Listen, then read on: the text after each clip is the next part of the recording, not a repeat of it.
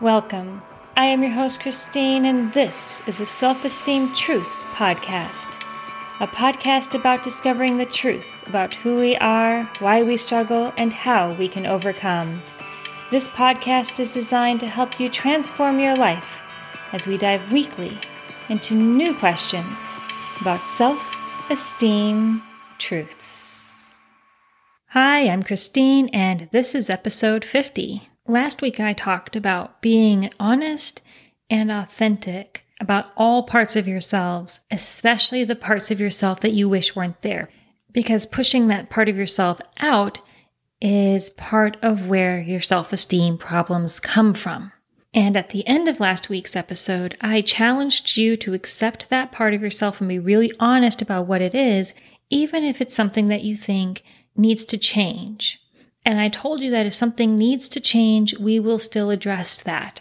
So I want to touch on that today. Because look, the reality is that there are at times things about ourselves that we do need to change, that it's not healthy or beneficial for them to stay the way that they currently are. And while it's important to be honest and accepting about those parts, in the meantime, we absolutely can look at changing those parts of ourselves that need to go. This might seem kind of like a duality. If we're accepting it, how do we go about trying to get rid of it? If we're accepting it, does that mean we no longer want to get rid of it? What this really is going to look like is more of a I accept that it's here. I accept that it's part of me. And I accept that it's something that I need to do something about.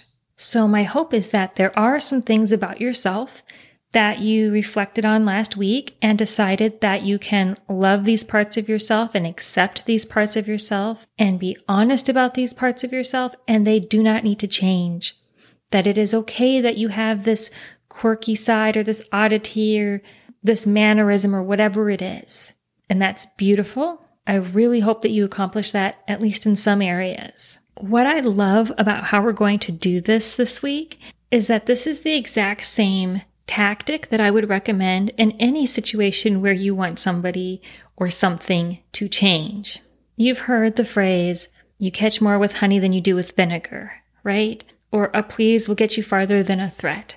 It is the same thing when trying to change something with yourself. If you're trying to change somebody else's mind and they are stuck on the problem doesn't even exist or the fact isn't even a real fact, you can't get to the next step of changing their mind or convincing them to change their behavior. The same holds true for you. If you are in denial that there is a problem, if you're unwilling to be honest that this thing is a part of you, then you can't possibly start the process of changing it.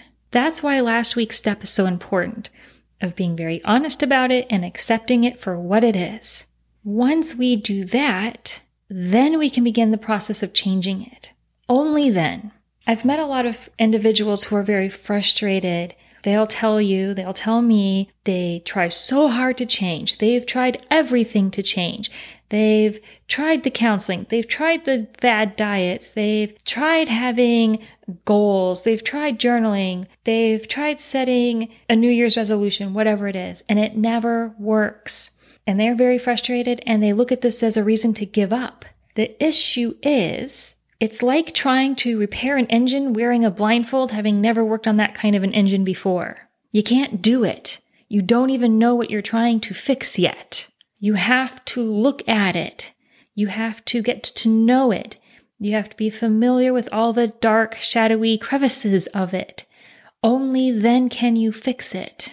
So, as you are hopefully starting to catch on to, the acceptance part isn't about deciding you're going to keep it. It's about finally getting to a place where you can let it go, where you can change it. That information becomes your own personal secret weapon against the thing you're trying to get rid of. Does that make sense? So now that we are being honest with it and looking at it, we can get rid of it. And the way we're going to get rid of it is by being accepting and kind and gentle All right. This isn't the time or place to call yourself fat or stupid or mean or self centered or ugly or any of those things. That never elicits change. Neither does being unaware of what's actually going on. Quick poll Has anyone ever convinced you to change your mind on your political party, your religious beliefs, or anything else by calling you names?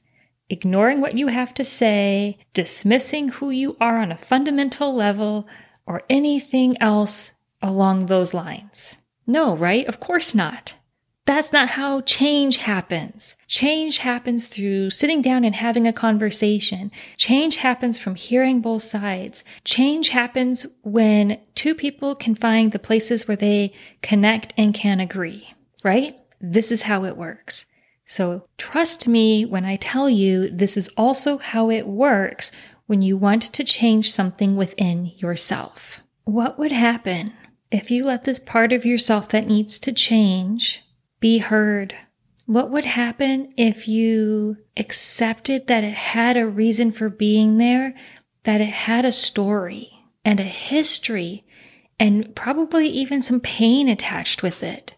What would happen if you were empathetic and understanding to that story? What would happen if you were able to graciously accept that that part of you is that way for a reason and it has served its purpose and you don't hate it and you don't hate yourself, but you also appreciate that with gratitude, it's time to let that part of you go. Can you imagine how your defenses would start to go down? Can you imagine that maybe your grip on that part of yourself could loosen and it could be easier to step away from that way of being? Could you imagine that your own psyche would feel safe and in that sense of safety could consider doing something different than what it's been doing? Okay, story time. I love to cook. I like to bake.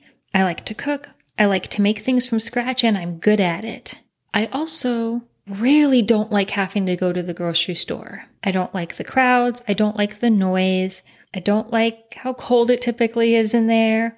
I don't like the atmosphere and I don't like spending money. So inevitably what would happen is I would put off going to the grocery store. So I had nothing to cook at home. So we ended up having to eat frozen pizzas or get takeout or go out to a restaurant and spend way more money than groceries would have cost. And I didn't feel like a good mom and I didn't feel like a good wife. And eating out and frozen pizzas never settles quite as well as a good home cooked meal.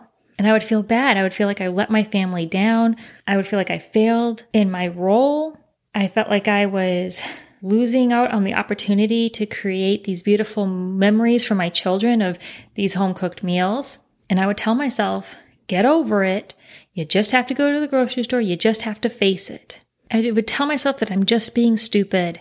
It's not going to be that bad. I'm making it a bigger deal than it is. That never worked. That never got me to go to the grocery store. or on the rare occasions that it actually did make me go to the grocery store, I probably ended up with a headache from it, or I was so mentally exhausted from that experience that I was coming home and ordering food anyways because I was I was done. I was drained from the day. I wasn't going to cook. That wasn't fixing anything. I had to look at the truth of why I didn't like going to the grocery store. I had to remember what it was like to grow up as poor as I grew up. And that what shopping looked like for me was often going to the food bank where everything was in white boxes with black lettering and no pictures and no taste. Or the amount of times that we would go to the grocery store and we'd fill up shopping carts full of food and have to leave them at the cash register because we didn't have the money for it, or my dad forgot his checkbook, or whatever it was. It was embarrassing. I had to remind myself of the amount of times that shopping meant don't look around, don't touch, don't ask for anything. None of those experiences were fun or good. None of them left me with a good taste in my mouth about shopping. I had to own that. I had to accept that. I had to let that be okay. And for a period of time, what that meant is my husband did the shopping or we went together, but it wasn't something I really had to tackle on my own. And that was okay for my first step. But when it came time for me to actually face this and move past it, I had to do it with kindness. You can't bully somebody, including yourself, out of the visceral reaction or automatic response that you have to trauma. It's not going to work. You have to love yourself out of that. You have to be kind and gentle and accepting. For me, what that looked like is I allowed it to be okay that going shopping was going to be draining on me and I wasn't going to want to cook afterwards. So it was okay to buy something from the deli section, a rotisserie chicken or whatever for dinner those nights so that my children still got a decent meal and I didn't have to cook. I had to give myself permission to buy what I wanted to buy without looking at prices and feeling guilty about it. I allowed it to be a fun thing I got to do because I was an adult and it was my money if I wanted to grab a thing of cookies at the spur of the moment, I was going to do it and I was going to be happy about it, not feel guilty, not punish myself. If I wanted to buy a name brand, I was going to buy a name brand. I had to give myself the power to shop how I wanted to shop.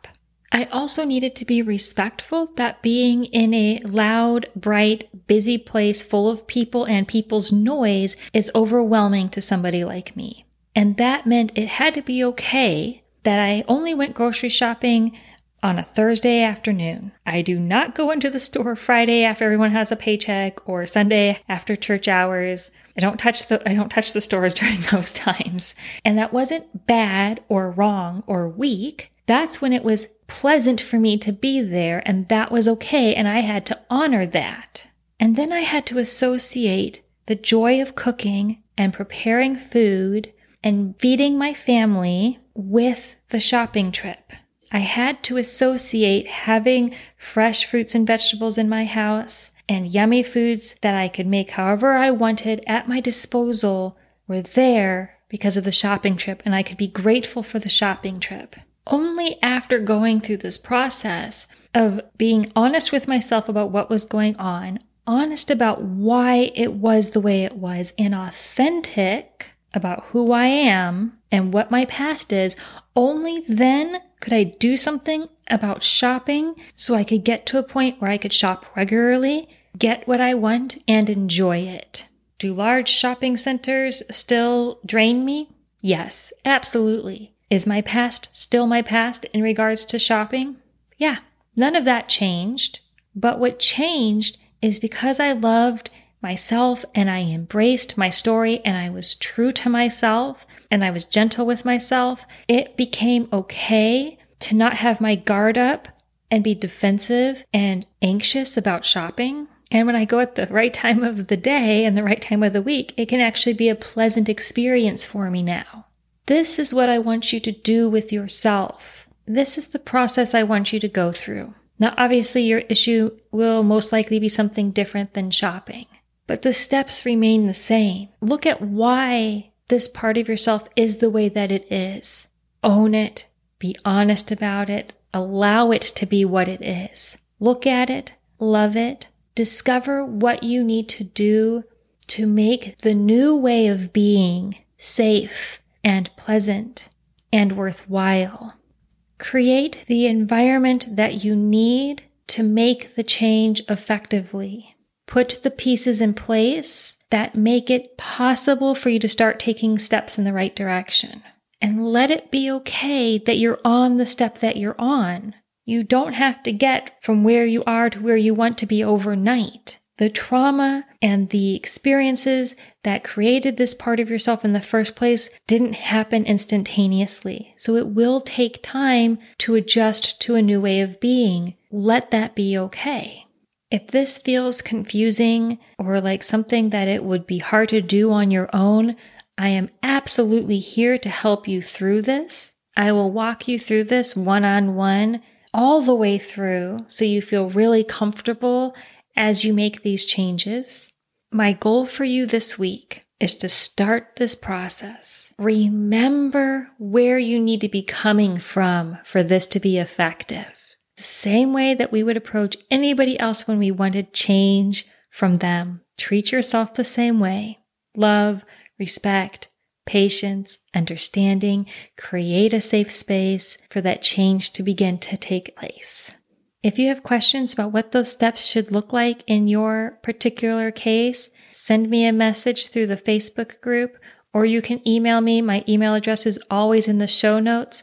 That's the block of notes. If you scroll down on the podcast, there's a little blurb right there. You can get my information from there. I would be happy to give you some pointers. Good luck this week. Go at this from the right frame of mind and you are sure to have success. So I'm really excited for you guys to do this one this week. Thank you for tuning in and being a part of this with me. Have a wonderful week and I will talk to you next time. Bye.